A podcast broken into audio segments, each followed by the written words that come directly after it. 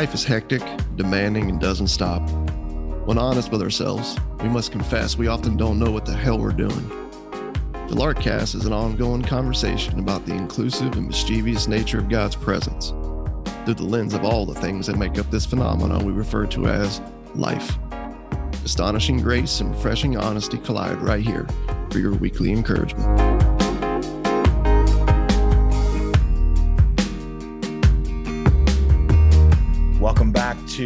The Larkcast. My name is Tony, and I'm joined, as always, by my handsome, well spoken, very astute, um, funny, and very southern co host, Russ Johnson. Hello, Russ. How are you doing? Pretty good, dude.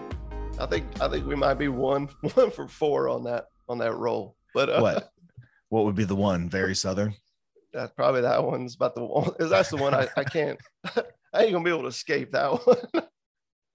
So I know we we're getting into some parables today, as we have been. If you've been listening to the Larkcast for any length of time, we're really trying to ask a question: What is God really like? Uh, and the really the big picture of Lark in general is what what has God really done in Christ? Mm, And there's a lot of conversation, a lot of things about that. You might be coming to this podcast with, you know, a lot of stuff in your background and in your story. You've heard a number of different things in the name of God and in the name of church and the name of Christianity um, and all that. And so we've been really looking at the parables and just letting Jesus' words just speak for themselves. And so we're in that we're in the midst of all that. So we got a couple of parables. Yes i said a couple of parables because we're really about value really bringing that value you know here at the That bang- podcast really bang for the bang for your buck. Exactly exactly right. but before we get going i just kind of wanted to acknowledge uh, the passing of of norm macdonald um and I know, I know we're a big fan of uh, comedy and, and comics. If you're in and around 40 years old, you know, and grew up with the uh, the good years of SNL, bro. um, the Chris Farley, Adam Sandler, Norm Macdonald, uh, Chris Yes. Rock years, you know, basically when SNL was good. Norm's passing is going to kind of, you know, hit you. Um, and if you want to kind of get a sense, if you if you don't know who Norm Macdonald is, and his character of Burt Reynolds and the whole thing on Jeopardy and the whole Turd Ferguson thing and all that kind of stuff. Um, you know, just do yourself a favor. Google Norm Macdonald, search him on YouTube, find some of his highlights. If you want to get a sense of the kind of comic that Norm was from his delivery to his controversy, just Google two things moth joke on Conan and Norm on The View. But the reason I bring up Norm, not only because of you know our connection, our age, and you know those golden years at SNL, but later in life, Norm was he was openly reflective about life, uh, death, God, and faith, and maybe it was his nine-year hidden battle with cancer. I didn't really know that he wasn't really Yeah. open about that. Like when he was invited on shows, that wasn't the topic of conversation. He kept that kept that hidden, which I think is pretty cool. Mhm. Um, but he was like later in life, he was very reflective about God, faith. You could tell he was kind of searching. And Eric Sorensen from 1517 posted a really, really good article yesterday called "The Gospel According to Norm," and I'm gonna I'll, I'll link it in the um, in the show notes. Um, but he dug up this old interview with Norm. I, I wouldn't even say it was old. I want to say it was probably pretty recent. And he was getting into talking about faith and some of the relationships he has of people who he engages with. He says, I have a rabbi who I talk to a lot. He's a real scholar. He goes, My pastor doesn't know anything. I mean, anything. He's just a pleasant guy. if you ask him a direct question, he'll go, What? Didn't you hear my sermon? And this is the part I want to focus in on.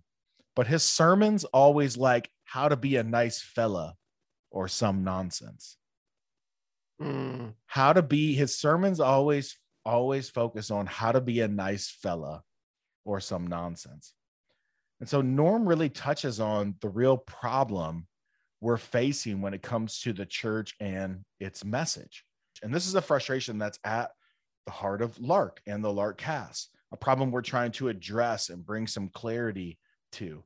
And the real problem is this it's the church's departure from Christ and Him crucified to humanity and it improved. And we're Mm. always talking about that on the Larkcast. So I just saw a great connection, a way to honor a dude that kind of had a, a piece of our story Yeah, dude. growing up, and then also as a way to to introduce not only from a bigger picture of what we're talking about here in the Larkcast, but also something very, very closely related to the two parables uh, that we're going to talk to today and or talk about today. And in Norm's honest searching, I think he found that just do it version of Christianity to be really lame and unhelpful. Yeah. Yeah, man. I think uh I think anybody there's a myriad of things that happen in life that can bring us to that place of honest searching and also being okay with what we actually find, which seems to be the story of Norm. And I mean, nothing like a diagnosis, right, of cancer. And hey, your your days are numbered, man. They've always Yeah. been that way. You never knew when that day was coming. You still don't. If you're listening to this, neither do I for any of us. Right. But but we don't generally live with that view until we hear something like, right, you have cancer. Yeah. And I mean, amen for the search and amen for, uh, you know, just being able to come to the conclusion that, yeah, this uh, just just do it, be a better person. You know, Jesus is a great example. Christianity, yeah, it falls flat, bro. Yeah. When you're honest about yourself. Well, when you're when you're faced with something like cancer and death, what what encouragement is improvement? Yeah. You know what I'm saying? Like when you get down to like the brass tacks about what's really at stake, like Mhm. things that we can't control, things that we can't fix. And death is a wonderful way to really like awaken you to that reality. But then you have a myriad of other things that are kind of like quietly whispering along the way. We're not talking about improvement here. You're not, you're not, this isn't something you can fix. You Yep. need rescue. You need to look outside of yourself. Death happens to just be like a megaphone. God being like, yes. Yeah. Yeah. And, and cheers, you know, to to Norm man and to that message and to the clarity. And just let me just say this. Cheers to the guy who played Burt Reynolds better than Burt Reynolds. like that's how good. That's how good he was, man, in that role. And as a Florida kid, especially as an old school Florida kid, which is how I grew up, um, I mean, that's where Burt Reynolds is from, dude. And then watching Norm play him, bro, in the 90s was like, yes, yes. You just played Burt Reynolds better than Burt Reynolds. so good, man. Uh, So good. it. I think Norm's question into wrestling is a fantastic transition into our parables uh, today because we have two parables that we're going to be talking about today. And yes, a reminder we have two parables. So you have a two for one uh, Yeah, today. You're getting your money's worth. Yeah, these parables are actually they, they we're doing them together because they go together, and it's actually really simple. It's uh, it's just grabbing onto the simplicity of it. That's the challenge. Yeah. Sure. Yeah. Because we like to complicate things. Yeah, All right. So Matthew 21, we're going to start in 28 uh, to 32. Jesus says this What do you think? A man had two sons. So this is not the prodigal son and the elder son that we've already talked about in Luke chapter 15. These are a different two sons. What do you think? A man had two sons. And he went to the first one and said, Son, go and work in the vineyard today. And he answered, I will not. But afterwards he changed his mind and went. And he went to the other son and said the same. And he answered, I go, sir. Here I am. Send me into the fields. Yes, a hearty yes, but Mm. did not go. Which of the two did the will of the father? So he's asking this question of these, these, this crowd that's questioning his legitimacy and his authority. Which of these two did the will of the father? They said the first. Jesus said to them, Truly I say to you, the tax collectors and the prostitutes go into the kingdom of God before you. For John came to you in the way of righteousness, and you did not believe him. But the tax collectors and the prostitutes believed him.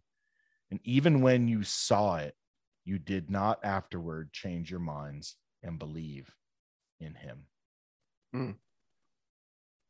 Yeah, dude, there's a lot going on there. Parable number one. Russ, I'll ask you, tell us why, as we start to dive into this bear, tell us why the audience that he's talking to and the context why it's important here. Hmm. Well, I mean, it's Jesus' final week on earth.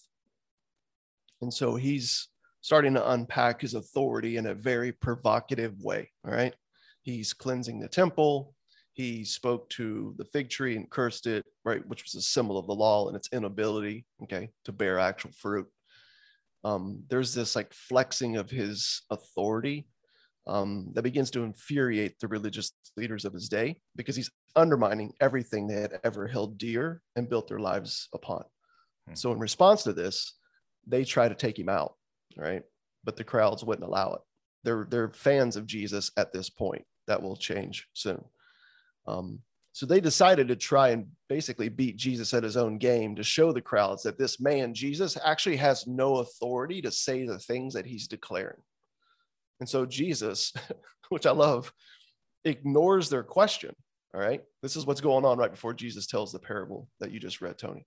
He, he ignores their question because he's not interested in diffusing the situation. right? He's actually interested, it seems, in escalating it. Can I say one thing really, really quick about the interaction right before? I think Mhm. it's important for our listeners to understand that Jesus is someone who you can come to with questions. yeah. You know what I'm saying? But I think what I- he's not interested in arguing with people with like hard hearts. But like, let's say you're Nicodemus Yeah. at night, right? Or Mhm. you're John in prison, or you're Thomas doubting the resurrection. He Jesus has shown like people who sincerely ask questions and are searching, like, dude, he's got all the time in the world for you Yeah. and will be gracious in your question Mhm. dude, if you're trying to like bring to him the folly of the wisdom of the world, or you just already have it in your mind, or you're kind of asking questions in a sense of like, yo, I'm asking this question, but it's really like you're making a statement, you know? Yeah. Or let's say you're trying to plot his murder or trying to discredit him. Yeah, dude, like he's not going to try to diffuse that or try to prove himself at all. Mm-mm. No, he doesn't. He doesn't seem to be interested in arguing with anyone ever, and it doesn't look like he ever does argue. He'll ask a question in relation to your question. He'll right. He'll he'll walk you toward what it is that you're really after here, and help you see what's really good if you want to grab onto it. But you know, it's like rather than get into the squabble about who has uh, you know the authority here, okay, that which is what they're really trying to question. Who who has the authority? Who has the highest authority? You know jesus basically points and says well, i don't know guys. Who has the highest authority in the universe? Because until we you know set down what the will of god is for me and you and everybody else around us we can't really have a discussion about what's right or what's wrong jesus himself has already pointed to what god has said his will is is that we would trust him that we would actually enter into the relationship that he created us for. The one thing we need to establish here when, whenever you see the phrase the will of god and i know we want to mm-hmm. attach that to all kinds of different things but as you pointed out there in john 6 the will of the father is to believe in whom the one the father has sent. Yeah. So not catching on to this, the Pharisees answer Jesus's question when he asked the parable about which one of these sons did the will of the Father. They quickly answer the first one, right? The first one. And there you have it, dude. Like Jesus just beats them right there at their game because these guys don't realize that in their answer, they just condemned themselves. Okay. and didn't even know it. Okay. Like they, they don't even they don't even understand basically that they are the second son. That's what he's pointing out. yeah They just said the first one, right? And don't realize they're the second one. yeah That's that's literally where he walks them to. Can you Um, help? Can we help everyone understand like why would the Pharisees or any really religious crowd represent someone Right. who's just kind of like yes sir, right? Like having this posture of like an immediate yes, but not right following through on what he says. And why are the why are the prostitutes and tax collectors, which are like poster children for like the worst kind of people in their Right. day. Like you want to talk about like, you know, prototypical people who are not going to get into the kingdom, it's tax collectors and prostitutes. Like, these are guys that have spent their entire lives saying, Yes, Father. Okay. They have memorized the law and spent their days draped in religious garments as they've recited the law of God on the streets. But for all that posturing about their doing the will of God, when the rubber meets the road, they will not submit to him. They will not follow him because it is too costly, right? It's too humiliating to bend their knee to this lowly peasant carpenter from the slums of Nazareth. So, in doing so, just be clear, doing so would undermine all their work and all their progress. It would undermine their whole religious system. And this is the big one and all the security it offers, all right, in the checks and the balances that they preach in God's name. Yeah. So, when saying yes to God meant they could gain social capital from their position, uh, likes from their prominent performance on the streets, peace from all the comforts. Uh, let's throw the word church in here. Let's make it modern. Peace from all the, the comforts that come with church life. Well, then they're in. They're in. But when saying yes to God meant believing that they were a no, that, that they were under a nobody from Nazareth, they couldn't. And doing so, dude, would expose, like I said, they're this is the big one for me. By admitting Jesus is in authority here and he is right about what the will of the Father is, by admitting that even though they answered the first sons, but they're the second sons in the story, mm-hmm. this exposes their status, bro, as equal failures with the rest of us. Mm. That they are equal frauds, all right, who were faking their way through life, just like we do, in hopes to maybe one day truly arrive to this status, right, that they've concocted in their minds. These guys weren't interested in being obedient to the will of, of the Father, man. They were interested in showing everyone around them that they were obedient to the will of the Father. Yeah. They wanted the benefits they could gain from playing church. They didn't want a God who was broken to heal their brokenness. yeah, you just see like the hard-hearted resistance here. I love the Yeah. phrase, for John came to you in the way of righteousness and you did not believe him, but the tax collectors and prostitutes believed him. And even when you saw it, you did not Mhm. afterward change your mind, change your minds and believe in him. It's almost like he's saying you you saw it, like you know deep down, even though like these people are detestable to you, you knew right Mhm. that part of the Abrahamic covenant that God was going to bless all nations. You knew like including all people was going to be part of this. And even watching like these these people have just like completely rejected him start coming and expressing faith and repenting. You saw that and still didn't believe. It's like the context in luke 15 where they're just standing outside of this dinner party where jesus is having meals with tax collectors sinners prostitutes and their arms are folded and they're just like in their hearts they're just like this man eats with and receives sinners you know what i'm saying like they saw it they saw evidence of it and they still they harden their hearts even even further Yeah, man. The and I think that's what Jesus is driving home. It's like anybody who's thinking works is the thing, you know, by how well you perform and being this good and right person in the world is how you come into relationship with God. It's how you're made Right. right. It's how you achieve life and and you know eternal life, whatever you want to throw in the you know the bracket there. Dude, he just blows all that out of the water here. That the tax collectors and the prostitutes are going to awaken to the kingdom. They're literally going to be a part of it before mm-hmm. you. You guys that have a really good resume. These are the guys you want as neighbors. Their grass is mowed, their bills are paid. You know what I mean?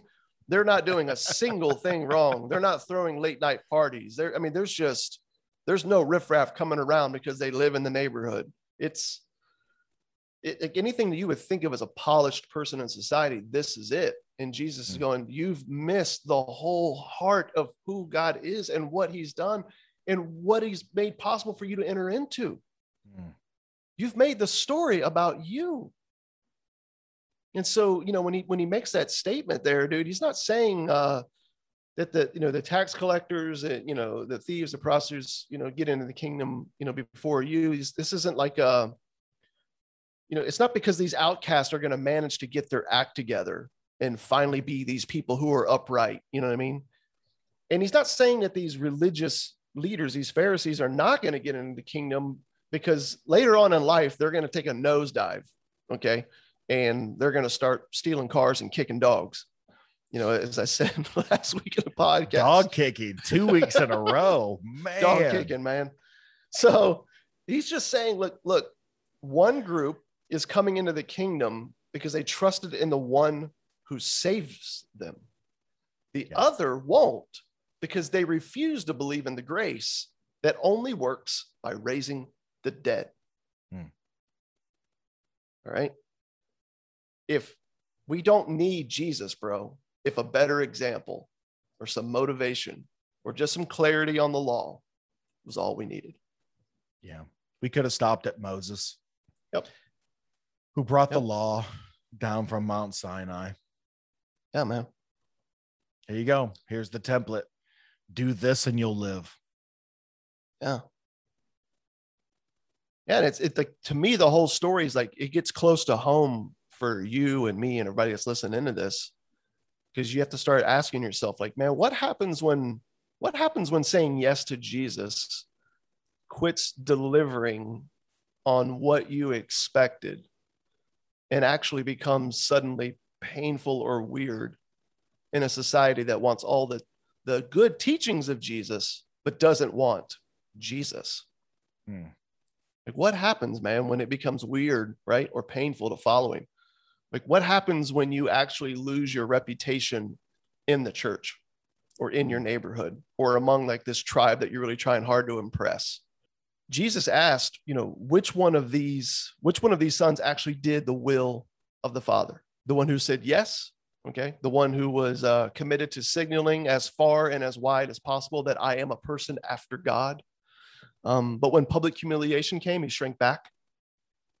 That's who Jesus is, you know, he's got some of those people in the crowd. Or was it the son who no longer has anything to lose, who did the will of the Father? Because he recognized the folly of his arrogance and chose, a, like, willingly embraced, right? The idea that, you know what, everyone's going to think I'm a fool for changing my mind.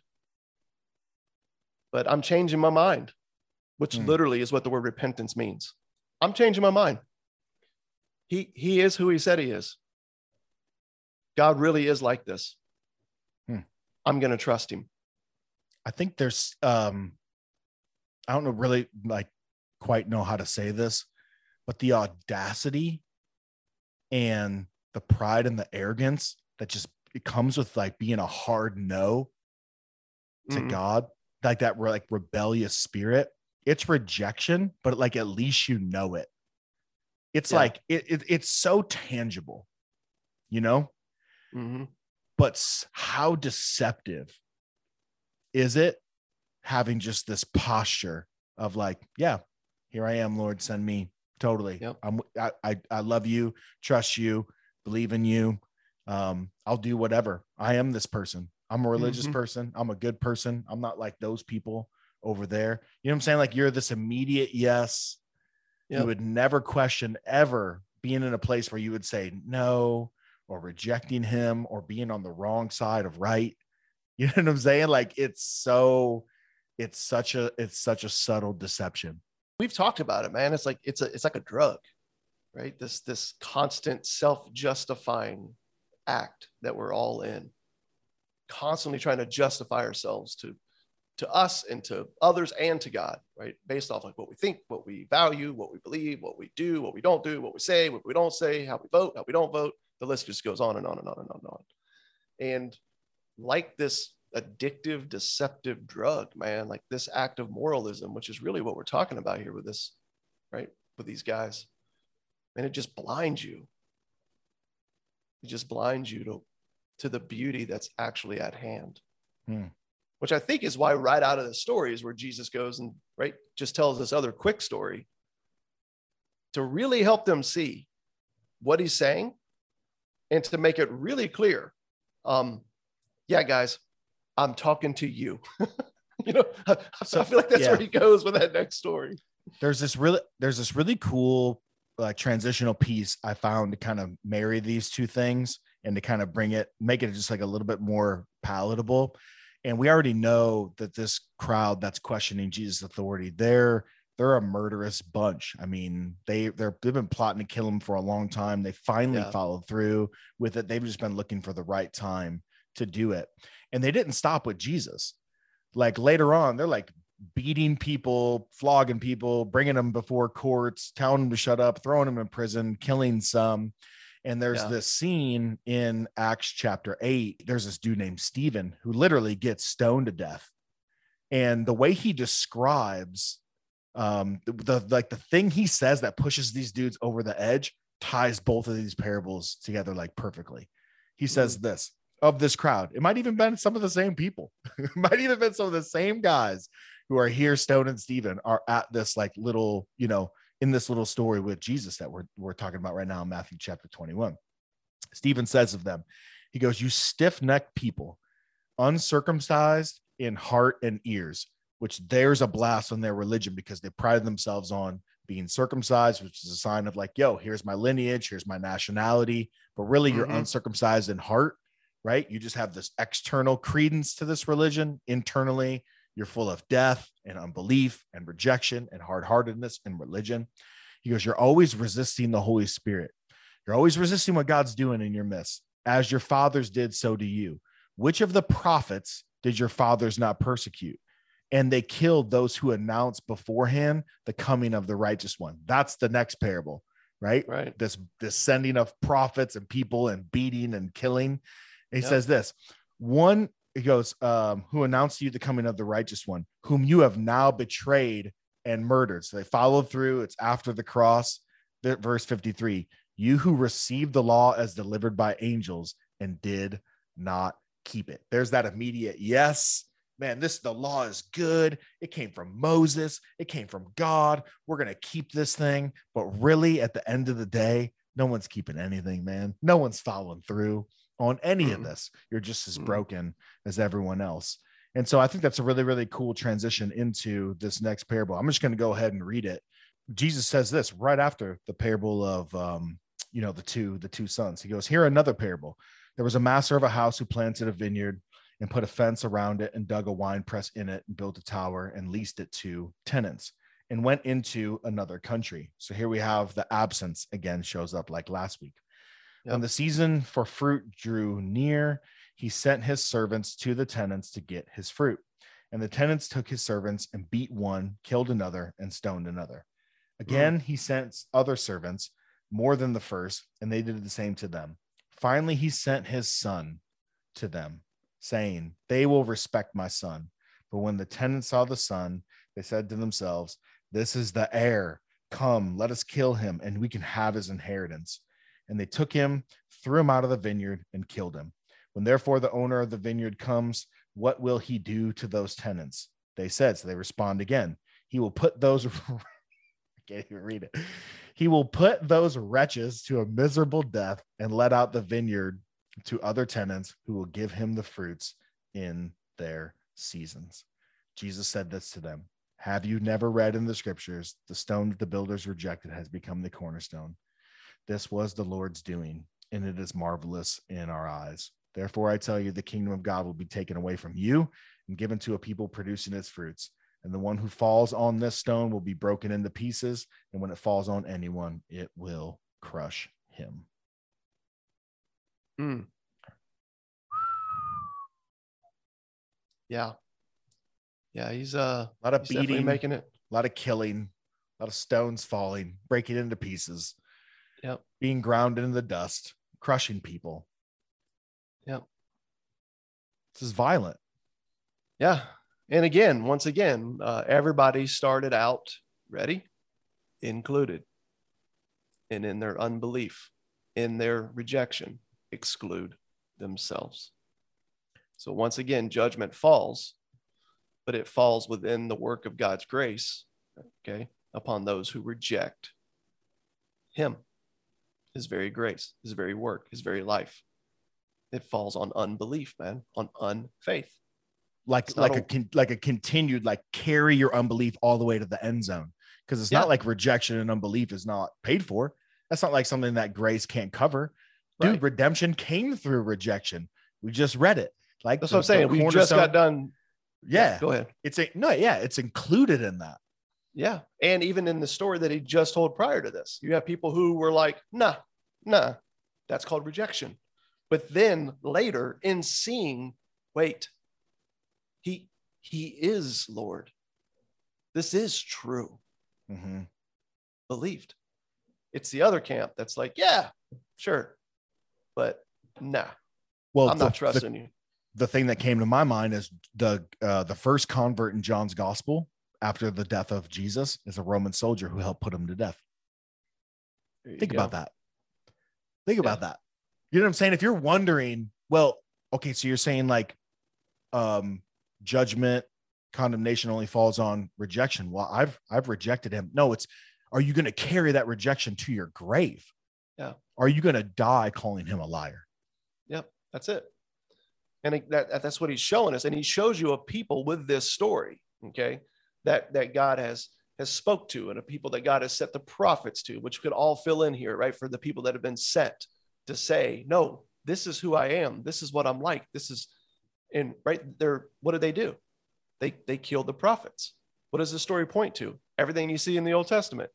You just read about Stephen's encounter in Acts, right? To kind of show a bridge here. What was he? What did he tell them? You stiff-necked people. You killed the very people who were sent to come and tell you this is the Messiah. And what I love about Jesus' parable here is he uses an Old Testament scripture that these guys are familiar with, probably memorized. Okay.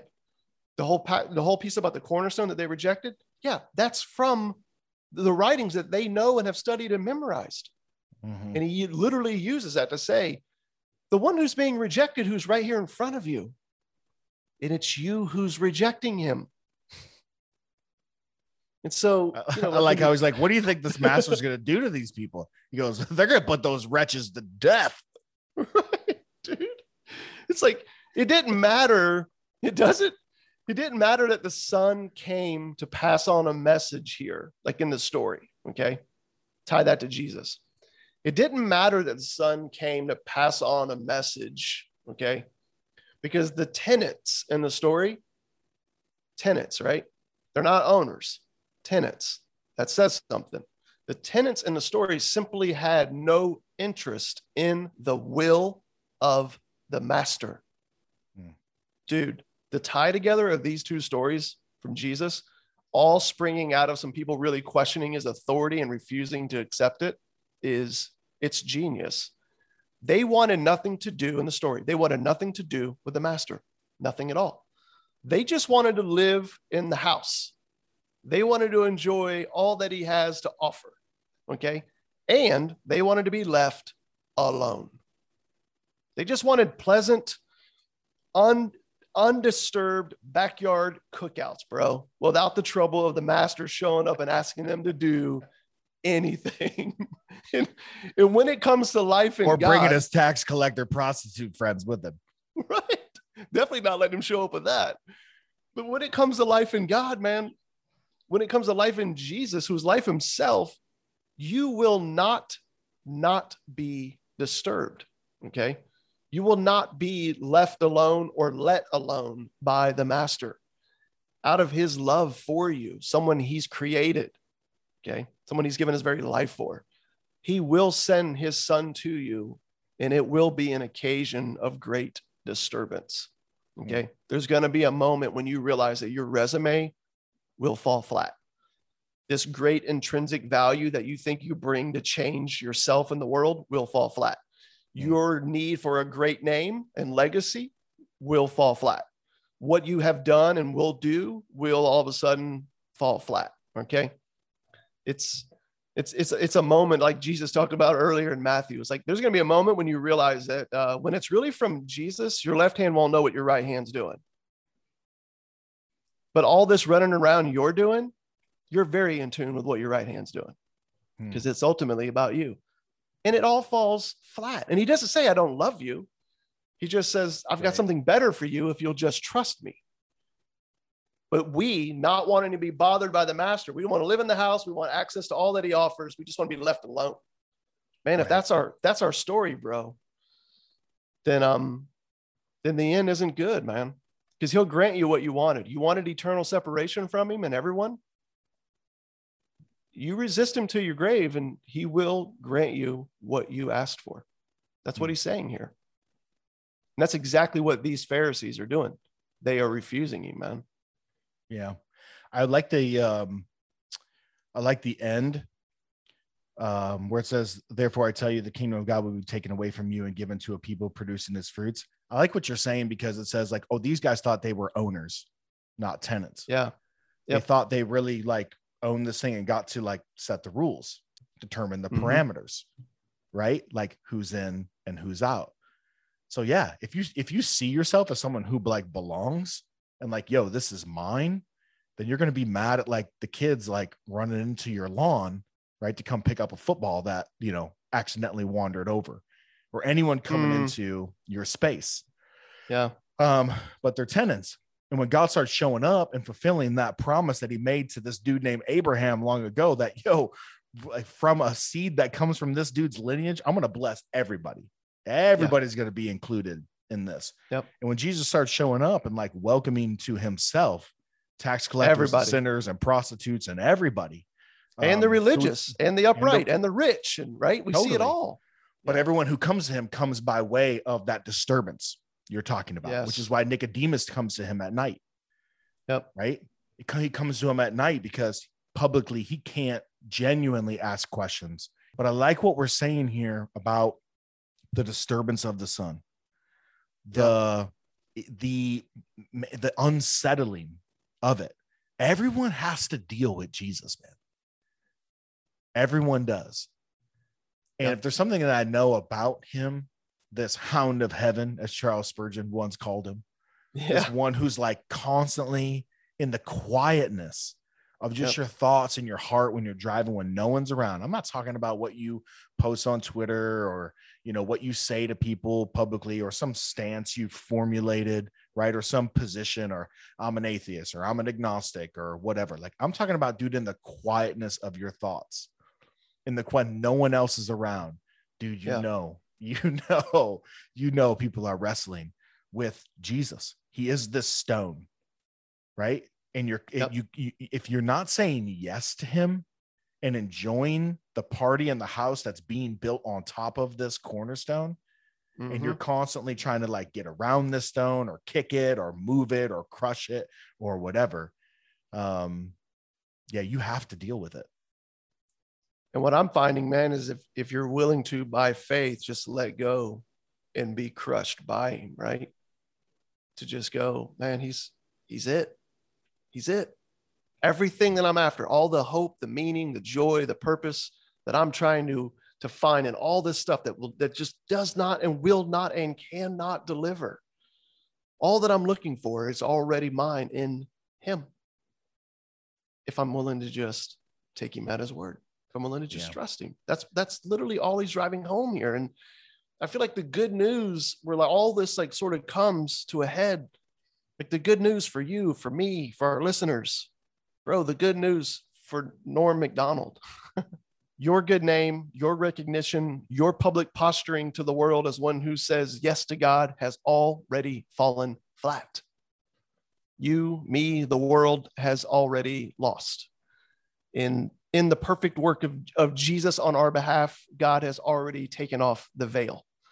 Public exposure is at hand. Our our relentless pursuit of an imagined destiny is nothing more than rotting flesh that is here for one second and gone forever so acknowledge it and begin to live in the resurrection of jesus because he's the only savior that we have and in the collapse of your posturing, and my posturing, and our pretending, and all of our measuring and mapping and managing progress, there is life and joy.